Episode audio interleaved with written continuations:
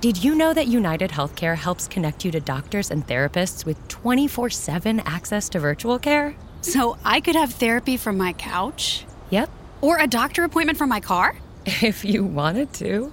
Wait, you're right. I don't even like when people see me sing in the car. Couch appointment it is. Virtual visits are just one of the ways United Healthcare helps connect you to better health. Learn more at uhc.com. Plan benefits may vary.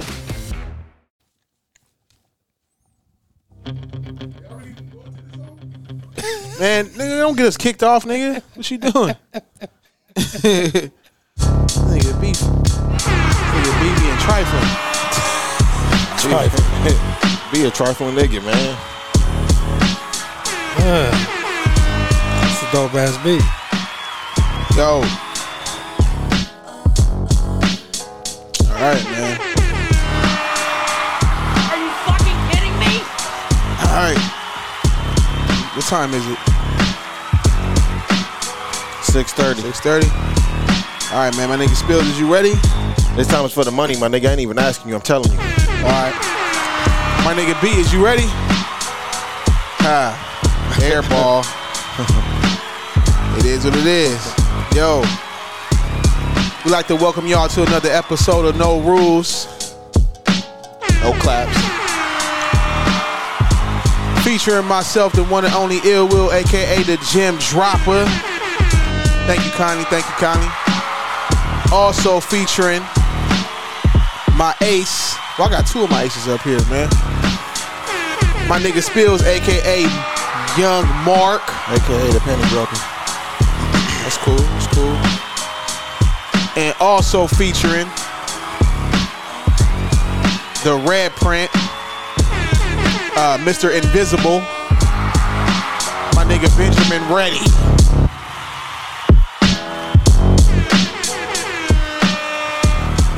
And we gonna remix the intro. We got a special guest. Well, he not really special no more. Because this nigga done been on the episode, like, and he really not a guest. He not really not a guest. So this nigga, he pretty much like Teflon from MOP. He like Dr. Snoop to Dr. Dre. You know what I mean? You know, my nigga O Dizzle.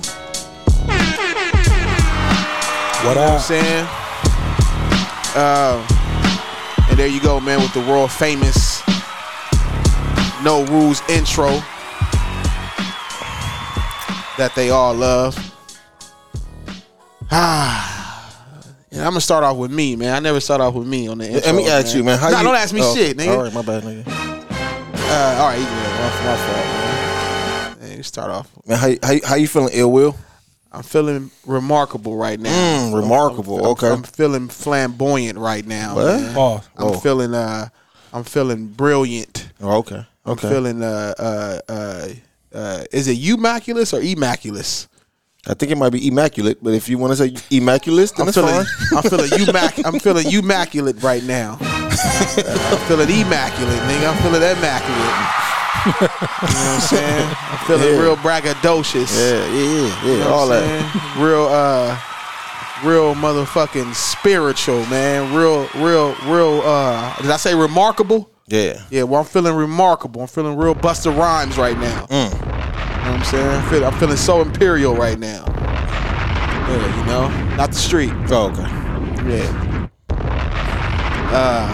So yeah, that's how my week been going. Spills, man. Ask O first. Oh, man. Excited, man. How your week going, man? It's going good, man. It's going good. Chilling. It's going good or it's going great? Loving life. You loving life, man. You know what I'm saying? Fuck him. B, Mr. Invisible. Present. All right. Present. How your week been going, man? Trash. Cool. I don't want y'all to hear that. Yeah. We listen, man. Don't worry. Be happy. You live. You live to fight another day.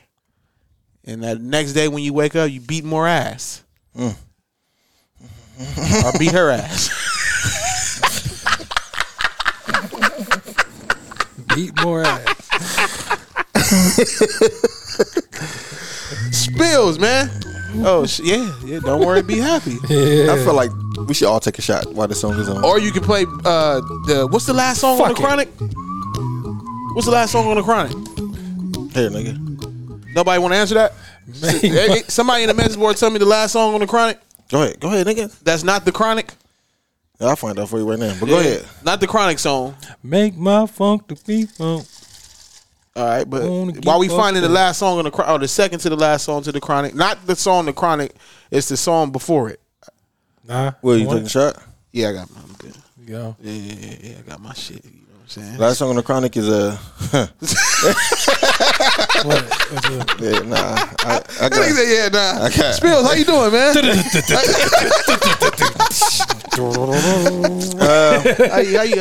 How your week going, man?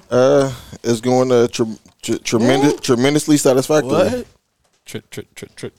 Tremendously satisfactory. I feel like you read that off a tag right now. Yeah, man. It's good, man. You know what I'm saying? Ups and downs, smiles and frowns. But we always taking the positive out of shit. You know what I'm saying? Yeah. Yeah, humble flex, no matter what. Nah, always, man. But man, you know everything good, man. Like I can't complain, man. Bash is healthy. Yeah, my niggas is healthy. Yeah, my niggas is all present. Yeah, so we good. Yeah, man. And we hope the listeners. I want for real quick. I want to give a shout out to the listeners too, and the people in the message board for staying consistent, showing love, spreading love. Spreading buns. You know what I'm saying? We appreciate it. Shout out to all of the free shit I got last week. You know what I'm saying? Mm-hmm. And the free shit I'm gonna get next week. The free shit we get next week. You know? Shout out, man. We appreciate this, man. Hey, B, you want a shot, dog? Come on, we taking a shot. It's a movement. Last year was about branding. This year is about expanding. I don't even know who Brandon is, but yeah. Nah, Brandon. Oh, Brandon. Yeah. I drink brandy too. Shout out to Brandon Lawrence. That's my nigga. Shout out to Brandon Lawrence. You know what I'm saying? Hey, salute. Oh, salute, man. Only red cups. Yeah, red cups only. Salute. Yeah. Like Heim. Yeah. Hey, bless you. Yeah, excuse me. So. Hey, I was watching. I had a question, man. Did we elaborate on DMX last week? I feel like we didn't. Nah, we didn't. We didn't.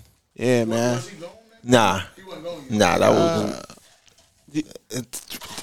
no to the world. No, we thought no. He was gone, but no, because that happened on the Sports for You podcast. Shout out to Sports for You podcast. Remember, we did it Thursday. Yeah, that was a remix. Oh, yeah. Yeah. Oh, yeah. This is Sports for You podcast. Are you kidding me? No. I need the cussing one. Are you fucking kidding me? Yeah, there you go. Got it. Because John don't cuss, right? No, wait a minute. Yo, fam. People don't know John cuss. Yeah, I say, why is Sports for You rated G? Yeah, because people don't know John's a demon deacon. Man. Crip deacon. Man, yeah, man. The whole world knows we lost a legend, a great in hip hop, and just a special man, DMX, aka Earl Simmons, to what we don't know. I don't even want to put that what they saying he died of out there like that. We don't know, but I kind of wanted to speak on it because. I think I told Spills last week when we were trying to find out whether he was gone or not for sure. They say whatever type of music you listen to, whatever it is, you know you love it if it first of all if you're passionate about it or if some song or some artist touch you you know a certain way emotionally. And out of all the R&B songs that I like grew up to, you know, from a kid to an adult, DMX is the only artist that made, and I was a teenager, that made me get emotional off of a song. That's the first and only artist. And the song was he got the I Miss You song about this. I think we did talk about that. We did. The I Miss You song with, we talked about his grandmother. Mm-hmm. Yeah. So I was telling Oda too.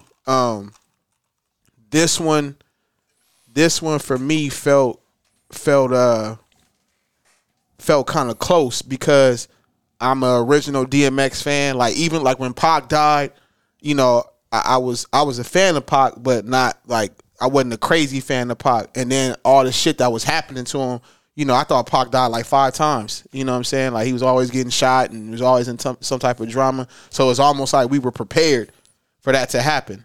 But I was a fan of Pac, just not a big fan.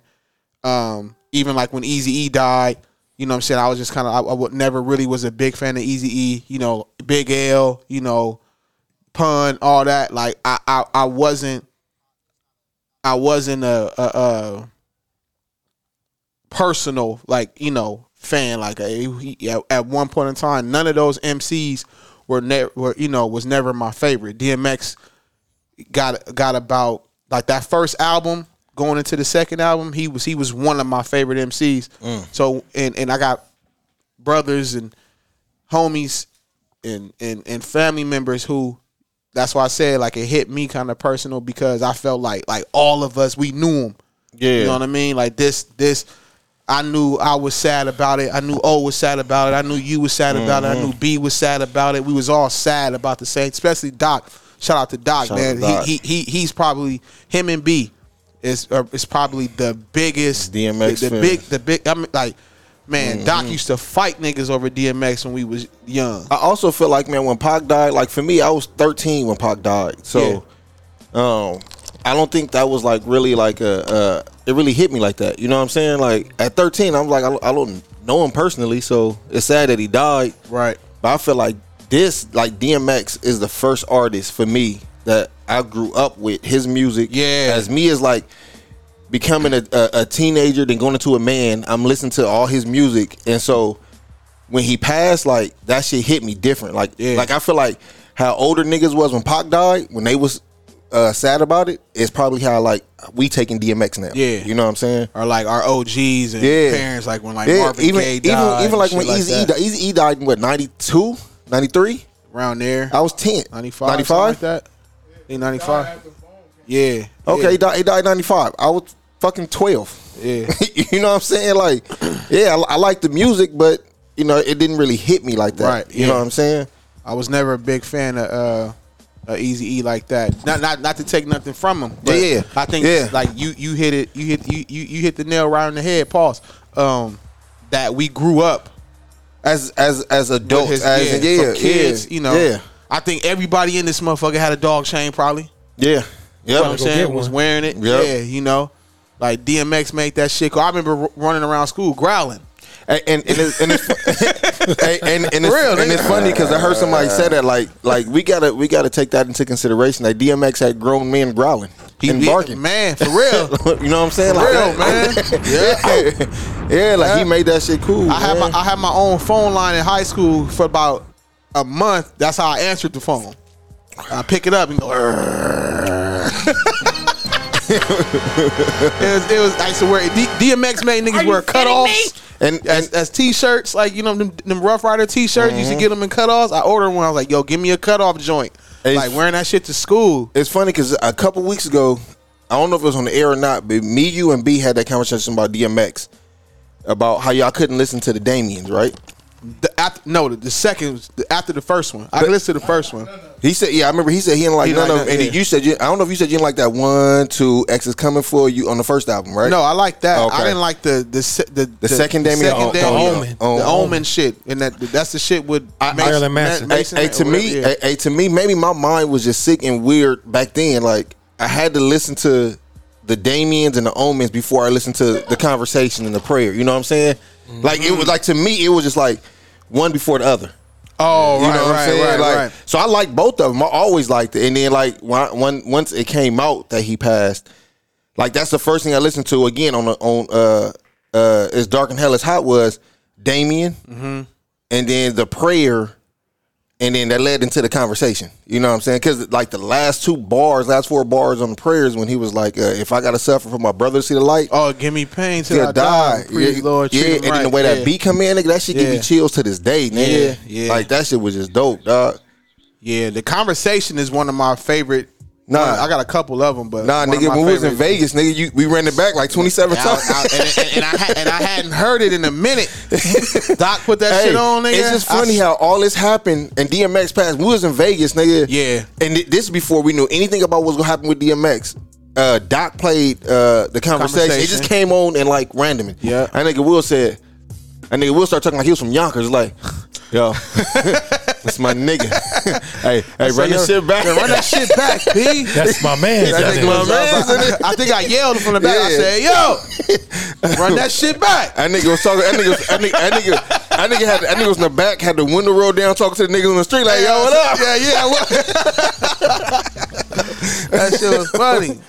Yeah, that was my shit, man. But yeah, DMX, he touched a lot of people, and I'm noticing now. I think B said this like 2 years ago on No Rules about how DMX like the ice cream truck was is the closest we got to hip hop period to a Pac. It was, and I didn't realize that until he said that. And I think that was like 2 years ago when he said that or whatever. But it really was. It really was. And DMX came in at the right time because like Pac died in 96. Yeah. It's Dark and Hell is How came out in 97, right? 98. So that's what I'm saying. Like it was like right on time, dog. So it was like, damn, everybody who liked Pac, and then you have a nigga who came with that same energy, nigga. Yeah. You know what I'm saying? I think he was a he was a more he didn't real flashy. No. I fuck with X, man. I fuck with Darkman X, man. And it's dope how he didn't. It wasn't a copied. He didn't copy Pac. He was just being himself. You know what I'm saying? Swizz B said something the other day. I was watching his live. He was like, he was like, I said this before Earl died. He was like, man, X was a different artist. He said, he was like, he's the first. He said, y'all know who I'm talking about. He says, not just one artist. He was like, I worked with a lot of artists. He's like, even ones that wasn't on Rough Riders. He's like, X really was him. He said, really didn't care about nothing. He said, you didn't see X with a Lamborghini. He said, you saw X with cars that we like and we still like. He said, that nigga would go spend hundreds of thousands on go-karts and remote control cars and dog chains. He said, that nigga didn't give a fuck about jewelry. Mm-hmm. You know what I'm saying? He said, nigga, you always, he said, we would try to tell him, yo, leave the Timbs alone. Sorry, wearing his nope. You know what I'm saying? Rip Jean, you know, all that like that. That was it. I mean, and let's be honest, man. I'm going on record saying that it's DMX made Swiss. Because before it's you know what I'm saying? So I think that's, you know, I can see that. He did. Because Swiss was, I was watching that Rough Riders documentary. They said nigga Swiss was an 18-year-old with a Casio. Before DMX. Yep. and they put him with DMX and that shit rocked, nigga. So man, you know, it's sad, but man, actually I'm happy for X because I don't think he's suffering no more, man. Yeah. Like when somebody you see somebody struggling like that and going through depression and battling addiction. Yeah. I think that's tough for somebody who's actually living, man. Let me ask y'all before we get off the DMX topic. I'll answer the question too. What was the first DMX song or a song he was featured on that had you like, yo, this nigga's dope? Well, of course, but the first time we heard him was 4, 3, 2, 1. That was dope. But I'm not gonna lie, nigga, the single Get at Me Dog. Like Get at Me Dog. Once I heard that shit just like, okay, I want to hear more from this nigga. Yeah. What about you, O? When he came in on that Jay-Z song, money, cash, hoes, money, cash, hoes. That's after As Dark As Heaven's High. No, I'm saying like that's that what right got there. You. That right there got me. But Rough Riders Anthem. Okay. I'm gonna lie. Okay. Rough Riders Anthem was dope. Yeah. Invisible B, man. What Get At Me Dog. Yeah. Man, mine's was I'm saying Get at me, dog. 4, 3, 2, 1 had me like, yo, who is this nigga? But right. Cannabis killed it. Everybody know I was a Cannabis fan. Mm-hmm. Cannabis killed it, so I was like, Cannabis killed that song.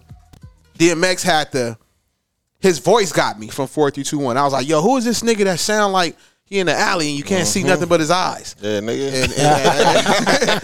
And then Get at me, dog. Like, as soon as that shit come on, like burner, I was like, what the fuck? Yeah. That's the first song I started like dissecting. I'm like, I looked at the video and was like, yo, that's Mace in the video.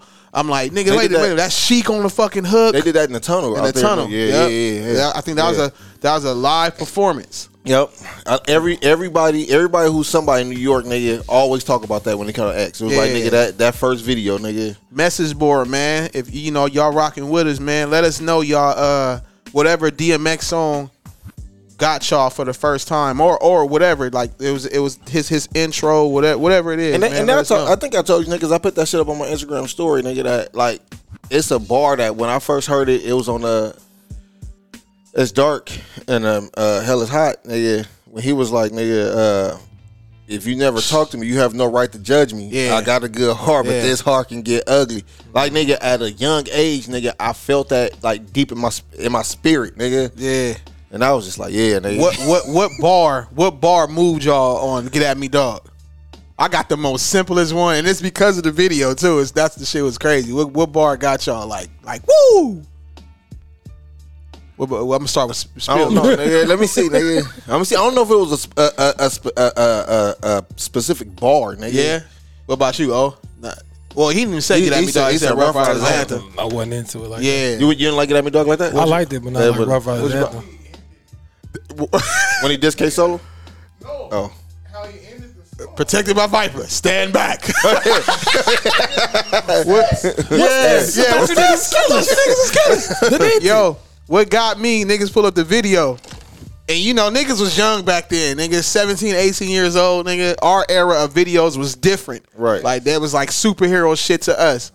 And when that nigga was like, one in the back with your faggot ass face down. Lucky that you breathing, but you dead from the waist down. And on the video, he went like this from the waist down. That shit got me, nigga. I was like, yo, this nigga is cold. Mm-hmm. And this nigga on overalls, nigga. Mm-hmm. And it's 1998. I was like, what? Like this. With nigga. No shirt on. With no shirt on, man. Yeah. DMX, if we think about it, DMX say Def Jam. New York hip hop. New York hip hop wasn't grinding and edgy. It wasn't. Nah. It was flashy. Yeah. Because they got away from the mob peeps. Yeah, because Puff started that shiny suit shit. Yeah. Now I think I said before he saved Def Jam. Well, Redman really saved Def Jam, but that's for another. We can say that too. But I'm Jay-Z was on Def Jam, wasn't he? Nah, he was. That wasn't till later. Nah, not 98. He was still Rockefeller Priority. It was Rockefeller Priority. He didn't get to Def Jam until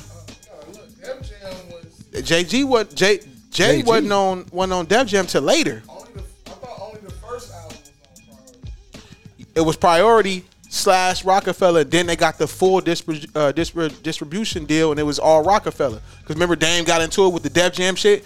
With remember that big ass scene where he's like, "Yo, nigga, Jay not a Def Jam artist." So what was the association? They were, yeah. It was always Def Jam after Priority. It was, yeah. But it didn't get. Remember, it was like they had the. Yeah, Warren G. Take a Look Over My Shoulder and Redman's. And Doctor. Yeah, because they was going down. They was. Who? Nah, it was Take a Look Over My Shoulder. What was that? Nothing. No, that's what I'm saying. It was the fact that Warren G had a nice little buzz for the East Coast on the being a West Coast artist. Yeah, but I think when DMX came out, nigga, that overshadowed all that shit. Yeah, of course. I'm saying, but you know, they wasn't. It's like Def Jam wasn't never gonna go nowhere, but they artists was going down at that time. And then Redman dropped Doc's a Name, and it's funny because me and Fat talk about that all the time. When you, even a couple of my homies, when you think about, when I first heard that and I was like, what Redman album was it? And I was like, it gotta be Muddy Waters. And I looked it up and it was like, nah. What, Muddy Waters? Yeah. No, it didn't. But Doc's the Name did. And that's why it helped. Doc's the Name is the one. What single was on that one? That's when he had the most singles off of one album. Yeah, the little caricature. He got I Be That. Yeah, the one with Busta Rhymes. Yeah. Doom. Yeah, this is shit right here. You getting this kicked off? Invisible Beat. And India said X had underground shit out from '94. Shit. What happened? India said X had underground shit from '94. Yeah, he did. They said that nigga. They said that nigga was hot in the late '80s as a rapper. That's when he was a teenager. Yeah, that was that whole. That's why he did that line like, "Yo, that nigga K Solo can suck my." Yeah. Get at me, dog. Like they said, yeah. K Solo was like a hot new artist, and they said that nigga battled him and destroyed him. That nigga. So. That's for, what happened, B.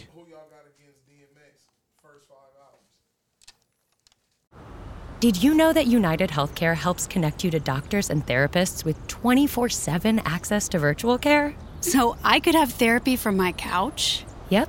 Or a doctor appointment from my car? If you wanted to. Wait, you're right. I don't even like when people see me sing in the car. Couch appointment it is. Virtual visits are just one of the ways United Healthcare helps connect you to better health. Learn more at uhc.com. Plan benefits may vary. DMX. Well, I asked you about that. Well, I asked niggas about that. Where would you rank DMX discography? Yeah, he did put that in the chat, but I said that's hard to do. The people I was listening to, they all from the East Coast. They had DMX in the top 15. Some had him in the top 10. With discography, with just his first 5. Oh, yeah, I can see that. Yeah, I can see that top 10. Yeah, yeah. What about the weapon? Yeah. What about the greats that didn't have 5 albums though? Well, that's the argument that a lot of people have. That was the shit that I said. A lot of people have. But it's hard to do that because like I was saying last week, like if Snoop died after Murder Was a Case soundtrack, he would have been the greatest. And all you heard was Doggy Style, the Death Row shit, and then Murder Was a Case soundtrack. But that's what niggas do. He would have been the greatest. But that's what niggas do with Big though. You know what I'm saying? That's what I'm saying. So like, what's the limit or the limit you have to have for albums? You gotta do like 3. It'd be easier to gauge it by 3 albums. That's making it worse. The first 3 albums. Yeah, because a lot of people don't have. A lot of people don't have solid first 3 albums. A lot of people don't have a solid first 3. Yeah. It's always in a crazy opinion. That's why I put in the group chat about Nas. I am going 4.5 mics. Niggas look at that shit all they want right now and be like, fuck that, whatever. But back then, I always did. But back then, that's how we pretty much repped the album. It was from the 5 mics and the source. And that nigga got 4.5. Now, that's from Illmatic. It was written, and I am. You know what I'm saying? That's a nice little 3. Mm-hmm. And then you go to, I think me and B talked about that before. If you're not a fan, then yeah, you're going to be like, I don't know about Nostradamus or whatever, and I get it. But even Jay, it's like reasonable doubt, and some people don't like me. Mark is probably the only nigga that agrees or knows other people that likes Volume 1. Put Volume 1 up there. Everybody I know from the East Coast say Volume 1 is Jay's best album. And I used to get shitted on because I was like, that's my favorite Jay album. And niggas be like, nigga, you don't like Reasonable Doubt, but then going to B. Me and B already flipped that. What was it? It's been about a couple. We flipped her too. A couple of months ago when I was like, nigga, I couldn't get on Reasonable. He said, hey, that's what I'm talking about. We talked about how when B went back, because I would always say Enigma at the time in '96 was a better album than Reasonable Doubt. You can't say that now. You can't say that now without getting shitted on. You know what I'm saying? Or niggas thinking you crazy. But you can still say it. I do still say it. That's what I'm saying. If you feel like that, you can still say it. Yeah, fuck what niggas talking about. I do. But B's only the first nigga like in this time that he like was like, yo, Will, I'm a go and listen to it and see if I can kind of zone in back to that and see what you saying. And they call me back like a day later, like, yo, I ain't gonna lie, Will. Nah, be good for that though. Yeah. Be good for that. All day that day? Yeah. Yeah, nah, be good for that. Be good for going back to listen to an album. And then even like a great, like Pop. Because the first two is like, eh. First two, what? That's what I'm saying. That wasn't for us, that's why. It was for the cats a little bit older than us. That was that boom pap type West Coast. I don't know. It was something else. Age-wise, he can do singles. Mm-hmm. His singles was dope on there. Right. Brenda's Got a Baby. When My Homies Call. But after that, name another song. I didn't like those albums. I felt like the cats that were older though, that were in the fire, like they was feeling it. No? Not mine neither. For real? Nah. That's what I assumed. That's what I assumed. Not until Me Against the World. But see, I'm gonna be honest with you. See, even with the older people I was around, it wasn't ever Pac being played. Like it was Cube, Quick, Snoop. Mm-hmm. You know what I'm saying? So niggas had to sing, yeah. Other than that, his singles was big though. Yeah. But I think when Me Against the World came out, that's when Pac became Pac. I agree. Yeah, that's when I always say that. That's when Pac became Pac. Also a whole bunch of other shit that came with it. Yeah. But we ain't gonna get into that. We talked about that last week. For my niggas wasn't cool. Yeah, strictly for my niggas had like. What was the other one? The first one was Tupacalypse. Tupacalypse Now. Yeah, those I didn't. Yeah. I Get Around was hard though. Yeah, that's strictly for my niggas. All the singles, shit, all the singles, even the singles on Tupacalypse Now, from When My Homies Call and Brenda's Got a Baby were dope. Mm-hmm. Then strictly for my niggas, it was Holla If You Hear Me, I Get Around. Motherfucking. I like that one. That was good. That was dope. Yeah, Keep Your Head Up. Keep Your Head Up. Keep Your Head Up. Big. Those are monumental songs, right? Though. So.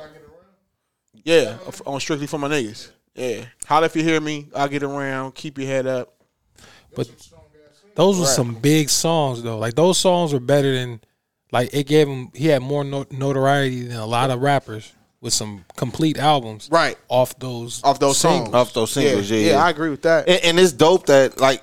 And another reason why I like Pac is because I even going back and listening to it, I'm not a big fan of strictly for my niggas and Tupacalypse Now or whatever. But nah. Hearing them singles, and then when you get to Me Against the World, and you hear what he did on that, Me Against the World is like I feel like it's the first soulful hip hop album. Yeah, I that's what it gives me the. Well, I'm gonna say this first because it came first. Pause. She always gotta come. Guys are morons. Blueprint. She always supposed to come first. Blueprint and College Dropout give me the Me Against the World. Feel soulful. That's a good one. Yeah, it gives it like soulful as fuck. And I don't think we knew soulful hip hop when Pac dropped Me Against the World. We didn't. I don't think we did, especially not here on the West Coast. No. We just knew that was more like earlier, like the jazz, when we could still hear like the jazz. Yep. Ain't nothing like the old school. And it's funny, you said Blueprint, nigga. That nigga Kanye said, nigga, he was trying to do beats for Ghostface. Yeah, he been doing a lot of Jay beats. Yeah. But Jay wasn't known for soulful music. That was that album. Yeah, that was his soulful album. That's his soulful album. And I think, you know, I know a lot of niggas say Volume 1 and whatever it is, but I think that Blueprint changes to Drake. What? Don't do it. Don't do it. The way his career was gonna go.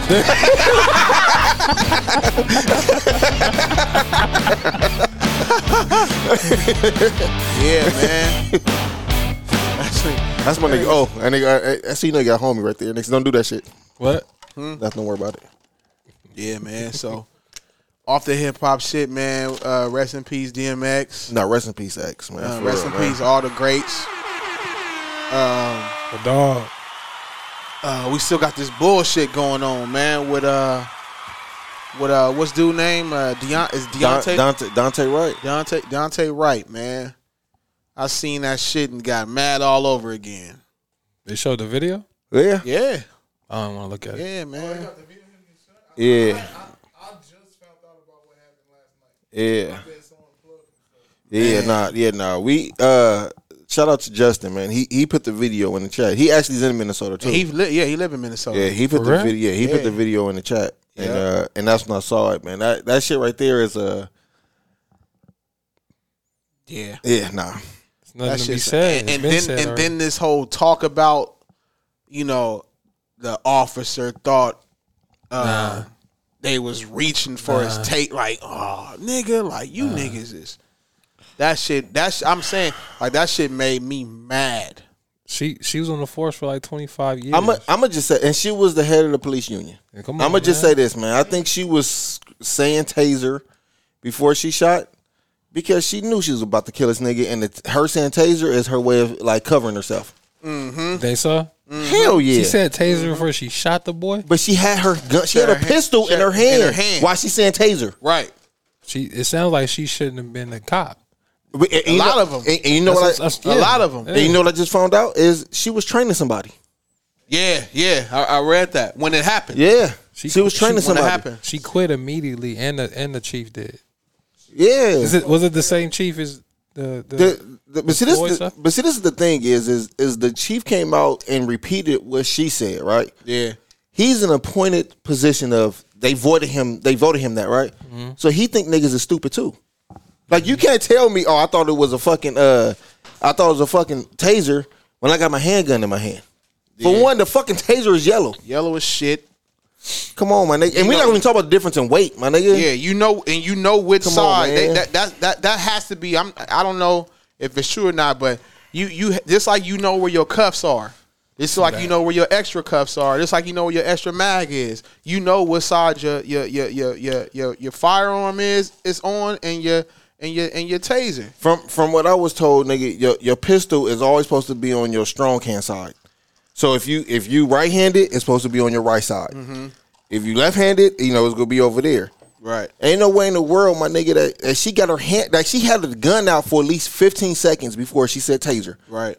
Nigga, you can't tell me, nigga, that you don't. Even if you was as dumb as fuck and you thought that you had a taser in your hand, you looking at him in case you got your pistol in your hand, my nigga. Right. It really don't matter if it was an accident or not. It don't matter. It don't matter. And that's why I said that's what pisses me off, that they're talking about that. Yeah. They give them a little bit of leeway. I'm sorry, my bad. No, you're good. They give the police all this leeway, bro. It's like, yep, they can make any other job. When you make a big mistake like that, you're gone. Out of there. You're gone. I worked. Nigga got fired from Walmart for putting the Oreos by the motherfucking Chips Ahoy. Come on, man. Mm-hmm. Especially, fuck you, Walmart. Especially when somebody dies. I worked in the logistics for 20 years. If somebody died, that whole facility was under investigation. Mm-hmm. Mm-hmm. Sometimes they even take the supervisors to the precinct to question them. Mm-hmm. Mm-hmm. There should be somebody like died. They were suspects, right? Yeah. So, but when the cops kill somebody, it's all these little remedial excuses, and people just like, oh yeah, all right. But see, I think the thing is when she said that, that's the reason why they only go charge her for manslaughter too, which means even if she get guilty, she's doing 4 at the most. Well, that was a smart move on her end. That's all it was. It was a, and she still got her pension, right? Mm. You know what I'm saying? Like there, and I guarantee you, if she do go in jail, if she does really go to jail, she's gonna be tucked away in somewhere protected. India just said the system was never designed to protect and serve us. And well, if we really want to talk about cops, let's go to the origin, the origination of cops, where they was known to be. It started to be slave catchers. Yeah, man. You know what I'm saying? So that shit just trickled down to what it is now. Yeah, man. This shit, I don't even want to say this shit got to stop. That I'm tired of that, man. Like, for real, I'm tired of saying this shit got to stop. Hey, man. Like, it's just. This is. I'm just gonna put it out there, man. This is why I don't feel sorry for whatever happens to police officers. Listen, when they getting shot, when old girl from Black Muscle shot. He's been something shot. She shot Black Muscle. Yeah, she stole Will Camaro. Yeah. When she shot the nigga, I don't care. Oh yeah. Did he die? Yeah, nah, she died. Oh, she died. Yeah. When she died. Yeah, I don't care no more. Yeah. I don't care. I don't care who tells me. I don't even care if you African American and you say your uncle or your dad or whatever is a police officer and they all not like that. I don't pushed the logic and the fair button that I had this whole time. That pushed it and turned it off. I don't care no more. I never had a fear. I don't care. I never had a fear button with police. I did because they're humans. You know what I'm saying? But now, like, no, like, fuck it. Now I don't care. Fuck the police. I feel like every time I get pulled over or so they stop me, they say, "You fit the description. You fit the description of a bad police officer." Right. Same so shit. You. Yeah. Fuck them. So fuck you. On the count of three, I say, "Fuck the police." Niggas don't know about Dilla. Fuck them, man. Hey, man, I saw this post, man, and this made me feel a certain type of way, but I felt it, though. It said, I thought it was my taser. I thought it was my apartment. I thought I saw him or her with a gun. I thought he was selling Lucy's. I thought she was there alone. I thought she was getting smart with me. Their thinking equals terrorism for us. I'm tired of this shit. Yeah, that's crazy.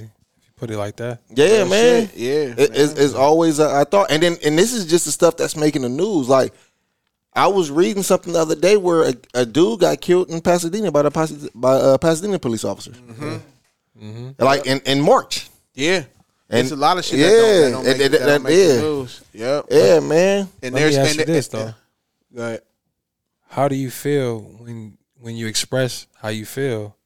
And then somebody looks you in your face and gives you some bullshit. That's why I said explanation. That's why I said from now on. That's like, why I wrote when I wrote my post. My post said, "That shit's crazy." Let me see what did I put on my? Yeah, shit? I'm over that. They should have. Excuse me. They should have complied. Shit.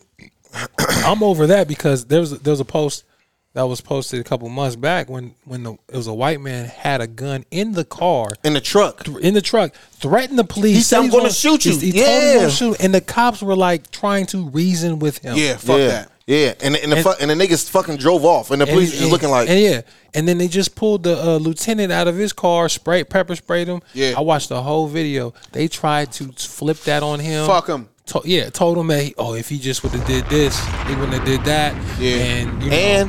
And on top of that, my nigga, if we gonna talk about it, let's talk about it. I hate when niggas say, well, police is scared. Yeah, when fuck they all that it. Now. Nigga, for the past 6,000 years, look at history. We should be scared of white people. Nigga, fuck that. Nigga, you know what I'm saying? Especially white people with power and guns. Nigga, we fuck that. We could be driving in our cars, hella legit, registration up to date, tags up to date, going to work, off work, nothing going wrong, and we still have that fear when we hear that whoop. Yep. So fuck them. You ain't even got to hear the whoop. If I see the police lights, like not the red and blue ones, when you know it's a police car, right? And you know what I'm saying? And that's the thing. That's what doesn't get brought to the table. Like there's a reason why we're like this, and this is why.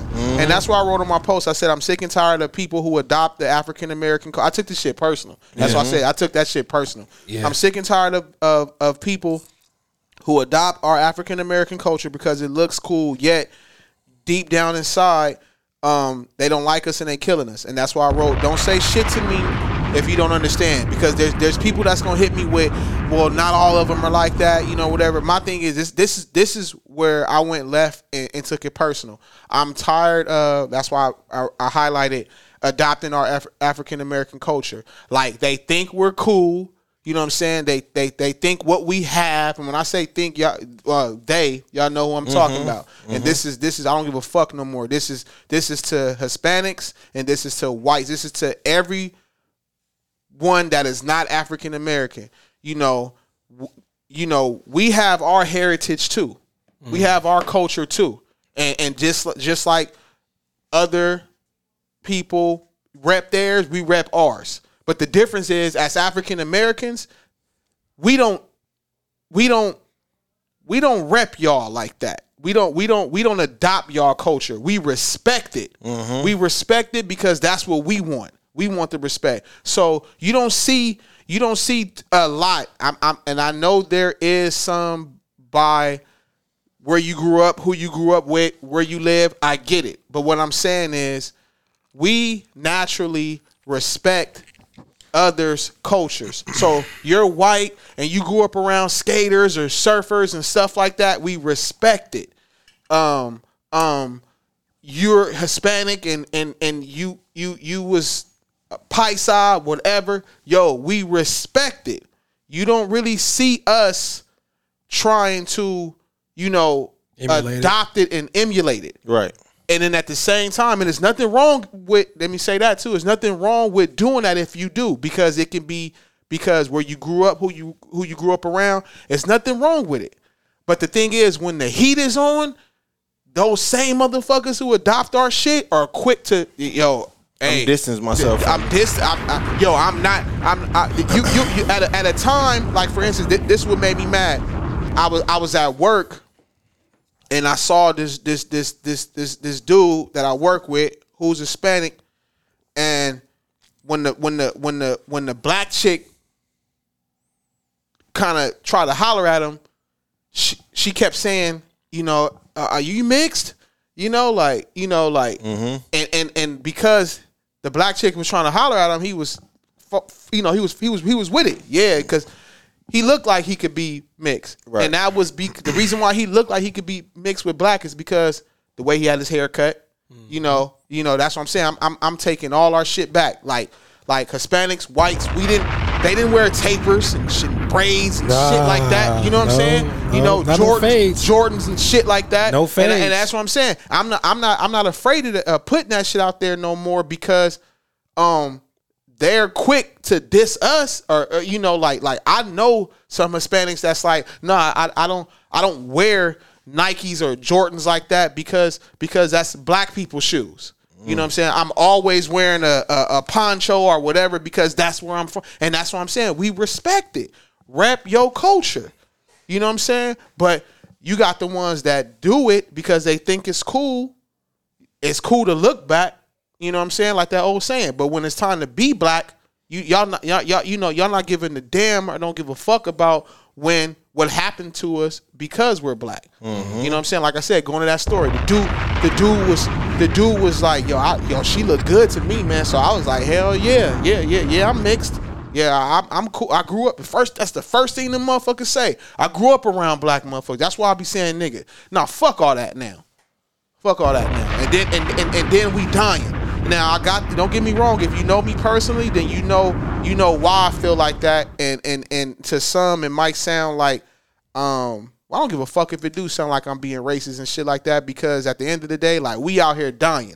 Y'all motherfuckers are not going, you know, I have a son. I talked to my homeboy Brett, who's white, who told me, Will, when you first told me that you fear for you and your son going out and police, because the police, he's like, I never thought about that because I don't. I don't worry about my kids' interactions with police officers. I don't. And he was like, man, that's going to stick with me for the rest of my life.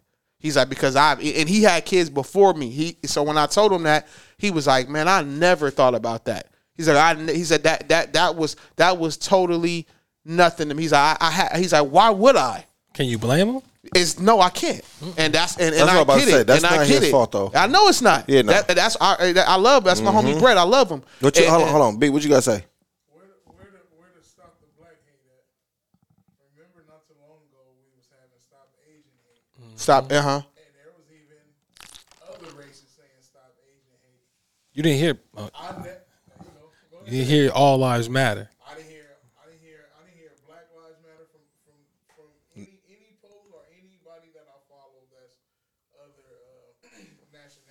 Yeah. And it's like we always supporting others.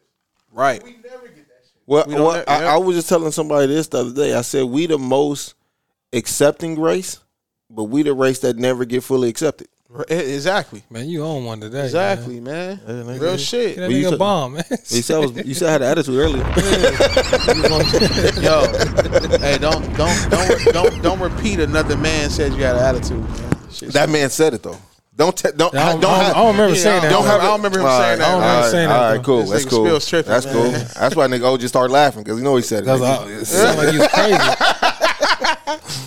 crazy. What? Yeah, man. That nigga, what? What? Yeah, man. Like I said, that's why I wrote that post. It's staying up there, man. That shit pushed my button. Yeah. You know what I'm saying? And I got a bunch of people that I was like, well, Will, about time. Fuck it.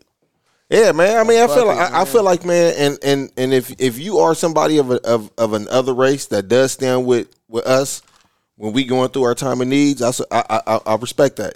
Hey, and the dude had a daughter, right? He had a one-year-old baby. And this is what I'm saying. Like if you don't stand with us in our time of need, then don't stand with us when everything is cool. Because I mean, I know it's cool to be black because we set the trends. Right. We look cool. Everything we do is cool. We do shit on accident is cool. Yeah. I get it. And let me say this. Y'all shit is cool too. Everybody shit is cool too. Everybody shit is cool, but you just have to accept your shit. Yeah. You know what I'm saying? I don't get mad when a Hispanic dude tells me like, nah, man, you know, like, nah, I don't listen to hip hop. I listen to my shit. I don't get mad at that shit. I love everybody when they them who they are. Yeah. Even when they said, you ever heard someone say they don't date black women? They don't black. Yeah, I don't get mad at that shit. I don't get mad if a Hispanic dude say he don't date black women, I don't get mad at him for that. Yeah, I got a coworker that told me, he was like, man, I don't think black women is attractive to me. That makes me feel some kind of way. I don't know about y'all. It depends on the situation and how a person says it. Yeah, I think it depends on how me and him was having a personal conversation. So it's nothing wrong with that because some of us think like that about the other races. So, and that's what I'm being, and I think for them to respect, like, if I would say, I don't think white women are attractive. You don't? No, I won't fuck with a white woman. Okay, but you don't. You never looked at a white girl and said and thought she was pretty and attractive. No, there's some white girls who are, but that don't mean I would fuck with them. Okay, but still, that's what gets me when they act like black women are not beautiful. Oh yeah, well, I get what you. I get that, but I also never heard a Hispanic dude that say he never thought a black woman was attractive. No, I've heard some say that, but they'll all fuck with a black woman. Well, it just wouldn't wife one, right? I mean, but then we got blacks that do that too. Yeah, I agree. So that's why I'm like, if it depends on the situation and how that personal conversation was going. If you running around just talking about, I don't think African American women are attractive. Yeah, Then we got problems. But if we in the midst of a conversation, and we talking about, like, if you say, yo, you don't like whatever type of women, you don't like whatever woman you don't like, and then somebody said, well, I don't think I like women in general. Well, I love women, but it's just certain women that I know I wouldn't.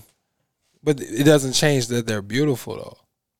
You can be like, I can't fuck with the culture, I can't relate, all this other stuff. Mm-hmm. But you can't take away beauty of a woman, no matter what comes. No, you can't. I wouldn't fuck with them. That's not taking away her beauty. Yeah, yeah. Right. And that's why I said depend on that situation and that, that conversation. I've heard some Hispanic dude say he only date Hispanic women or whatever it is he is. No wrong. Man, so that's fine with me. I'm cool with that. Years ago, O and I was hanging out with a cat that's Hispanic. And I remember the nigga told us when we all went out to a club, like, yo, I got y'all niggas back and y'all niggas cool, but if some shit go down and it's happen to be my people against y'all people, I gotta roll with, and I respected that shit. Mm-hmm. I respected it. But that's what I'm saying. Like we are the ones in our culture. We respect it, and it's like we understand it, but the difference is we're not trying to, like, for instance, in that situation with O and I, it wasn't, and I'm not saying this doesn't happen, but think about that. It was two blacks with a Hispanic guy. You know what I'm saying? Essay at that. A real one. Mm-hmm. You know what I mean? And that's not too often where you see a black with two essays. Let's say the black was a gangster, you know, Crip or Blood. Mm-hmm. Now, if it happens like that, my thing is, do you think if the black dude was a Crip or a Blood and he was hanging around these essays, two essays, like, bang, they from wherever, and he said, hey, y'all niggas is cool. He ain't gonna say it. But he even, no, what I'm saying is if the brother said it to the essays, hey, y'all cool, but if something go down, I gotta roll with my people. Nigga, when they hear that, they probably would disown that nigga. Yet, maybe they'll probably do something to him. But I don't even want to put that energy in the air. But I think after that, they'll be like, nah, I don't fuck with, you know. Probably. I wouldn't fuck with him no more. Our culture is the only thing that's packaged up and sold, though. Right. Everybody else's is like kept close to the chest. Right. But ours is just sold, gave away. But I also think is because our culture and our heritage is so far removed from us. I agree. Mm-hmm. And so... like 10 for 10. You know what I'm saying? So I think that's why people adapt to it. Like, all right, cool. Hip hop is cool. Or, yeah, you know, soul music is cool. Or whatever. Any music in general, because it all comes from us. It's cool. Mm-hmm. You know what I'm saying? It's so easy for other people to adapt to it is because if you ask most black people where they family from is from in Africa, nobody knows. Right. Everybody from Arkansas. But if you ask, let's just say a Mexican, where you from Mexico, they can tell you the city and everything else. Yeah. So that's why they're so close to, oh, this is what I am. This is what I do. But us, we don't know what country was in Africa. Language? Nothing. You know what I'm saying? Yeah. We depend on 23andMe, on Jordan and me and shit. You know what I'm saying? Yeah. And everybody's Nigerian if you go to 23andMe. Right. Right. And it's crazy because that's what I keep hearing too. And you know it's crazy. Nigerians be fucking, boy. Yeah. And it's crazy because that's what doesn't get brought to the table too. Sometimes as born African Americans, we bump heads. Well, it's not we bump heads. Some Nigerians and Jamaicans bump heads with us. Mm-hmm. They still in touch with their culture. Because we're not. And they be like, "Y'all, you not real black." Rapping B? Oh, Invisible B. What you say, man? What you say? Say something, nigga. No, man. It was bad. Oh. He's like, yo, yeah, you right. This nigga need a mic, man. No, he shouldn't have said that in the mic. He done fucked up. What? Nah, he shouldn't have said that. He done fucked up. Did you catch me the first one? What? Yeah, don't worry about it. You probably need the mic, man. Get the mic. Let that shit fly, shit, boy. Man. Yeah. Yeah, nah, man. But I think that's what it is, though. I think we so removed from our culture, man. Yeah, we don't know.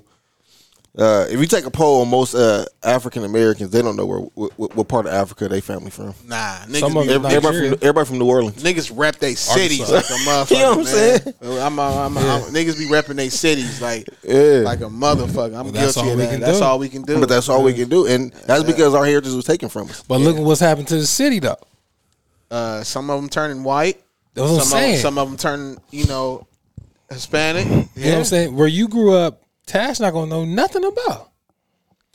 By the time he's grown, maybe he'll remember. My dad used to bring me around there, But he, the city that you saw. No, I don't know. Be there. I can't agree with that because my pops made it a just do to like every time he had me, he would bring me with the exception of my pops being born in Shreveport, I've never went there.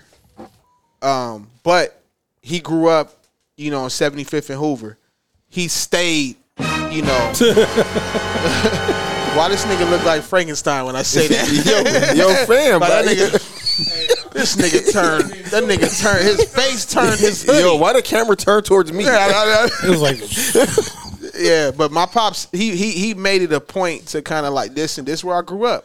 Look, you know, to where a point like I lived over there, for a couple of years. Even to this day, it's kind of like sometimes I didn't call him like when I'm at work and I got my son, and he won't tell me, and my pops won't tell me, but my son, I'll be like, yo, you know, I get home from work, I'll be like, yo, what'd you do today? Granddaddy took me over to his old house. You know what I mean? And I love it. And I still kind of do that, you know, with where I grew up, you know, born and raised. I take my son to Inglewood. You know what I'm saying? Especially now that he gets older, you know, they start asking you the questions. You know, I get that from my son. Daddy, where was your, you lived with granny. Where was your house at? Like, I tell you, like, listen, we take that trip to Palmdale. You know what I'm saying? Like, look, this was my old house. That's dope. He's asking you that. Yeah. Like, that's real dope. Where was your room at? You know what I mean? Mm-hmm. When you was my age, you know what I'm saying? We you know, because we get our haircut in Inglewood, so we there. I'm there every day, but yeah, man. Like, I'll keep him familiar with it, regardless of where you are, yeah, where you, how far you progress in life, or if that city is going to change, regardless of that. You know what I mean? So, and my moms used to do that. My grandmother would be in Palmdale, stay talking about how she, you know, grew up in Compton. And, you know, was born in St. Louis, and especially back then in the '80s, being in Palmdale, they didn't get it. And you see my grandmother right now, you'll think she had no part of Compton, Mm-hmm. You know what I'm saying? But yeah, and you know that's where we used to be, even before Compton, the projects, the Pueblos. People see little old pictures of my granny in the Pueblos, nigga, them brick apartments. Your stairs was concrete, nigga, that I fell down. My pops tell that story every time he get a nip in him. Pause, nigga. But y'all don't know what nip mean. Y'all niggas don't know what nip mean. Hey, but now I know what nip mean, but it just sound crazy. No, it do it seem like we hold on for our culture? In our culture, we hold on to the most toxic shit. Not to use that word, but we hold on to like the fucked up shit, and then we pass that on. But in other cultures, it's some real useful life lessons in the culture and traditions that we don't have a lot.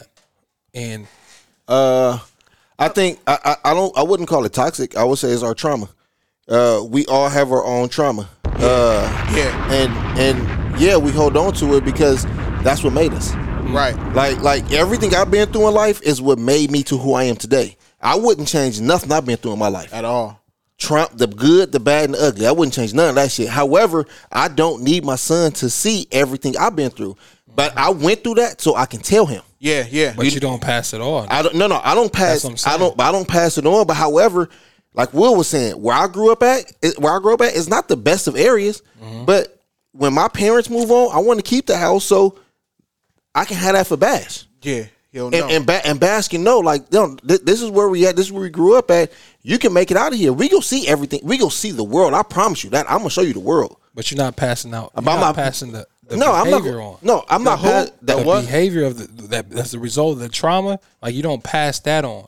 You change your behavior. No. You change your behavior. You know but, no. Me personally, I'm not passing that on. But I'm not. As he get older, if he asks me certain questions.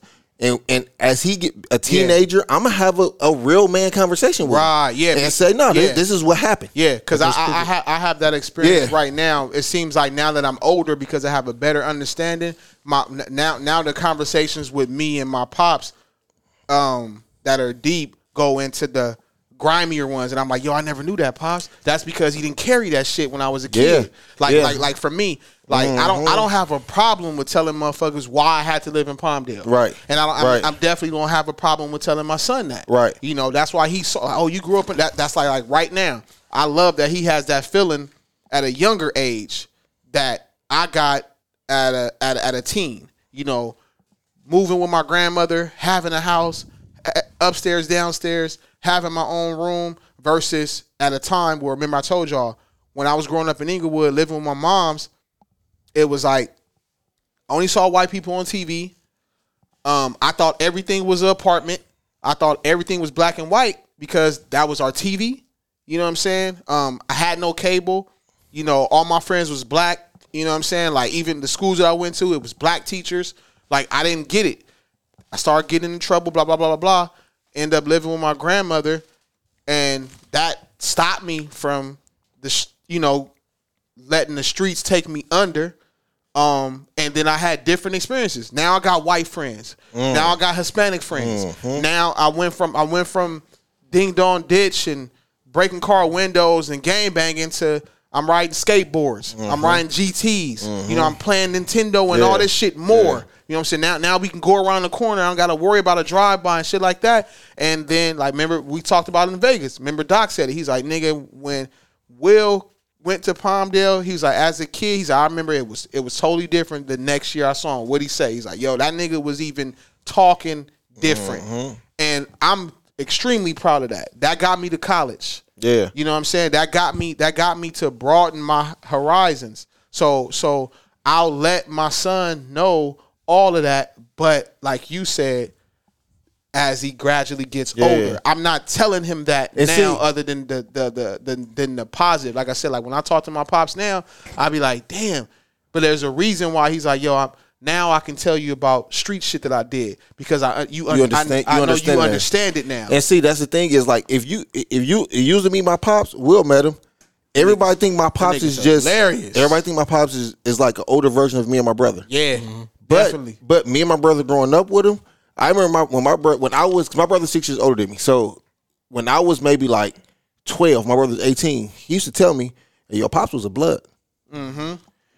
And as I got older, I start understanding certain things. Right. And I'm like, "Oh, okay, I get it." But pops never pushed that down on us. Mm-hmm. You know what I'm saying? Even though we live where we live at, he was like, "Nah, we're not. I'm not pushing that.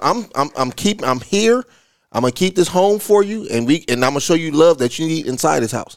My point was a lot of people did. A lot of people do. And a lot of people do that, and it had a cycle, mm-hmm. perpetual cycle. But see, to me, I'm in the process of breaking cycles. Mm-hmm. You know what I'm saying? Well, a lot of men in our generation, right? Yeah. So that's what's gonna be dope about our kids, mm-hmm. our sons, our daughters. Yep, and then their kids. Mm-hmm. It's my pop said that all the time. He'd be like, Will, I totally love. And it's crazy because I remember seeing him and his homies. Mm-hmm. I'm like, I'm really just reflecting what I saw. Mm-hmm. But he know personal stuff. So he got the homies that was like, yeah, you saw the good times and we was nipping and we was having we was cool. Chilling, yeah. But you know, some of us had personal shit going mm-hmm. on, like, yo, I don't understand why you're not in your kid's life and you know, bumping. And he was like, he said that all the time. He was like, yo, Will, like, y'all generation is dope. He said, especially because we are the fathers that fail to gangs, gang violence, drugs. Street shit, and drugs. Mm-hmm. He's like, I could have easily. My pops always said this. He's like, man, I could have easily been a drug addict. You know what side of the street that I went with, and then even with my pops going into being a Rasta and all that, he was like, I still was around it. I'm no different. He's like, and I could have been, you know, I got certain uncles that are deadbeats, became drug addicts. Mm-hmm. You know, his first cousins that are like uncles to me, you know, that was the same thing. They don't even know, you know, have kids of our generation that be like, yo, fuck my dad. But I don't understand that because I'm like, yo, I seen him as my uncle every day. Right. You know, so you fell into the whatever that got him caught up. But he say when he see, you know, whenever we have functions at the crib, he see us, he be like, yo, man, he's like, yo, I love how y'all take that shit serious. He said, but the thing is, he's like, y'all, he said, y'all not gonna get it until y'all see how y'all kids are. Mm-hmm. You know, he's mm-hmm. like, because I get it on top of how I see y'all. Mm-hmm. And he's like, but the generation before y'all that was led by us, he's like, we wasn't, some of us wasn't like that. And you talking about my pops never knew his dad. He never knew his dad. And that's funny because when my dad talked about his pops, he said his pops was in and out of his life. So he said he used that as a motivation factor. Like, whenever I have kids, I'm there no matter what. I don't give a fuck if I'm with her or not. You know, luckily they still together. Yep. But he was like, nah, like I'm there. I'm gonna be there no matter what. Your mom's and pops still together? Yeah. Yeah. Man. I feel like I'm one of the lucky ones. I told Will that, like, there's a lot of times when niggas have conversations about growing up in a single parent home, mm-hmm. I shut the fuck up. He's like, yo, I stay out of it. Yeah. Stay out of it. I don't have no input on that. Yep. Yeah. I know when to shut the fuck up. Yep. This nigga is literally the only homie that I got that grew up with both of his parents in the same household. Mm-hmm. The only one. And I can say I can call about 10 niggas my homies. Mm-hmm. I'm here. I mean, that then you know, that's two. It's two. That's two out of 11. Mm-hmm. You know, and I'm only saying 11. If I count who I say is all my homies, nigga, is we gonna hit 10 mm-hmm. before we hit one more. Mm. You know what I'm saying? It's very true. That's true. You know what I mean. So it is what it is, and it's like even with me as a father now, like I hate the fact that my son is not gonna he's gonna have a similar of me, you know, as far as I didn't grow up in the household of having my mom and my dad, but that's the thing, and that, like you said, that's the cycle that I'm breaking too. Just because you don't mean you won't be successful, don't mean you won't be smart, logical, whatever, because I say this all the time too. Me and my pops, like behind closed doors, like we always talk about this. All my homies, family members, and all that shit. I got people that are jealous of me and my pops' relationship. But if I said, you know, what my pops, a lot of people naturally assume because of how me and my pops are so cool. A lot of people naturally assume that, and I'm not saying he wasn't there from day one, but the typical. Yo, you had that birds and the bees conversation. You know, you know, he was taking you to the park every day. You know, he taught you how to drive. Mm-hmm. He taught you how to tie a tie. You know what I'm saying? All the typical shit. If I tell you that I didn't go through none of that shit, you wouldn't believe it because of the aerodynamic of the relationship that we got now. Mm-hmm. You know, now motherfuckers think me and my pops is brothers.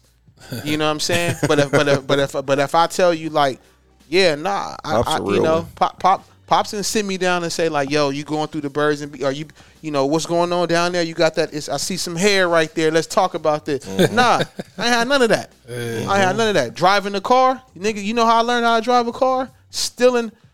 I learned how to drive a car from washing my grandmother's car because she would let me drive it out of the garage mm-hmm. to the driveway. That's how I learned how to drive a car. Mm. Backing up and going in. And then one day I stole it. Before that, what was I doing? I was driving go-karts. Are you kidding me? I just logically was like, yo, this shit like driving a go-kart. That's how I learned how to drive. I'm talking about I had 2 feet on the motherfucking pedal, nigga. 2 feet. And you would think people say it all, man, you and your pops, y'all, I know y'all used to hoop or whatever, you know, like, nah, my pops tell you yourself, like my pops didn't even start playing ball until he was 30. What was your first example of like a real life black dad that you seen that was believable on TV? On TV? On a movie. Furious. I was about Boys in the Hood. My nigga. Yeah. My nigga. Yeah. Furious. Huh? But the cool part about it, I was gonna say like it was, the funny thing about that is back in the day, even still now, like Furious remind me of my pops. When I seen Furious, I was like, yo, he act like my dad. And I didn't get it back then. You talking about Boys in the Hood came mm-hmm. out in 92, right? Mm-hmm. So I didn't get the message. We wasn't watching that movie for the message. Saw his behavior. I just saw his behavior. I was like, he act like my dad. Mm-hmm. Yeah. But that was that's dope as fuck. That was the norm. That was the norm for the dads that were in their kids' life. They kind of act like him. Yeah. You know? Yep. Cosby and motherfucking what was his name? Uncle Phil. Uncle Phil was kind of legit. Uncle Phil was legit. I just think the Cosbys was like he was a doctor and she was a lawyer. Like mm-hmm. we didn't see that. I didn't watch the Cosby for the message. You couldn't relate that. We didn't see that in our homes. Like you know what I'm saying? Most of our homes. Yeah, I watched the Cosbys because my older cousins and my moms and all that was watching it. Right. You know, I didn't. What about Family Matters? That too. I watched. You liked that show? Didn't you? I watched Family Matters because it's more relatable too, though. I watched the dad was, but his dad wasn't believable. Nah. But what I'm saying is, I'm not talking about like he was a cop though, so he had like a regular job. He wasn't like nothing like okay, I'm a fucking lawyer or a doctor. I didn't see no dads like that. A regular job. Oh yeah, I guess. All you gotta do is know how to tie a knot and jog. Huh? Tie a knot and jog. That's what you gotta do to get cut. Huh? Tie a knot. What? Like in the, with a rope. Huh? Tie a knot and jog. How do you do that? Whoa, whoa. Yo, B fam, you chilling? You tripping, fam? Damn. Man. Hey, he is tripping. Visible? I think he said visible. Visible me? Yeah, man. Nah. Vitamins. Yeah, nah, it was Furious for me, man. And like I said, I was like, yo, Furious remind me of my pops, man. Me too. You know, that's why I asked that question. These niggas mean. Yeah. Yeah. I was like, this nigga mean. But now you find yourself in those Furious styles situations when you're trying to teach your son, I'm telling you this for your own good, son. That nigga every time. That nigga said, "Listen, Trey, you might." I know all his quotes, especially now since I had Taj, man. Like that nigga said, "You might think I'm being hard on you right now, but what I'm trying to do is just teach you how to be responsible my way. Your friends don't got no one to teach them that." He's like, "And I don't know if it's gonna work, but I'm gonna do it." Yeah. But I remember seeing that scene as a kid, like, damn, this nigga made him rake all them leaves. That was a lot. That's fucked up. He gotta wash them ditch that dirt. That nigga, I feel Trey when Trey was like, I gotta wash that fucking bathroom. And that nigga was bench pressing like, yeah. That nigga said, and I commend Trey. I was like, yo, that nigga was like, yo, what you gotta do? But that line right there, that nigga said, I don't got to do nothing. As a kid, I was like, this nigga said, you don't got to do nothing. That's fucked up. But when that nigga broke that shit down after that, I don't got to do nothing but make sure you got a roof over your head. Not to be dramatic, but I'm obsessed with how much I just saved at Kohl's. I got 25% off Nike clothes for the kids, the cutest $39.99 flex hoodie for me, and got great Columbia gear for all our outdoor adventures. Did I mention the extra 20% off and the Kohl's cash I got? So yeah, not sure what I love more, fall deals or fall weather. Select styles, 20% offer ends October 3rd. Some exclusions apply. See store or kohls.com for details. Bundling home and car insurance with Geico is so easy, your neighbors are probably already doing it. But who? They may drop little hints like, beautiful day out. Even more beautiful since we saved by bundling our home and car insurance with Geico. Or, yard work is hard. Much harder than bundling with Geico, which was easy. Or it may be even subtler, like, speaking of burgers, we bundled our home and car insurance with Geico and saved a bunch of money. Bundling is easy with Geico. Just ask your neighbors. And now it's Geico's Motorcycle Rules of the Road. Before you ride, make sure your mirrors are clean and adjusted properly. And if you're going on a group ride, make sure the lead biker knows where they're going. Ed, quick question. Where are you taking us? Oh, I have no idea. Well, am I the leader? Because I was following that dude with the red helmet. Where is he? And the rule to saving on motorcycle insurance is, in 15 minutes, Geico could save you 15% or more. I'm putting clothes on your back and food on the table for you to eat. And I wasn't as smart as Trey back then as a kid watching it at 12 when he thought about it on that scene and was like, I'm glad I ain't got to pay no bills. Because when I heard bills as a kid, I was like, what the fuck? Fuck a bill. Your parents, I got to pay bills. I don't give a fuck. I don't know what that is. No. Buy me this motherfucking Voltron. Yeah, nigga. You know?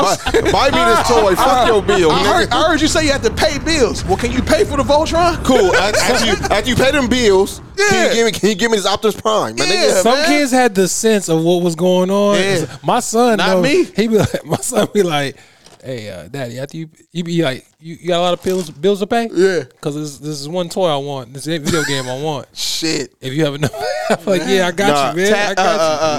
Titus is a genius. Man.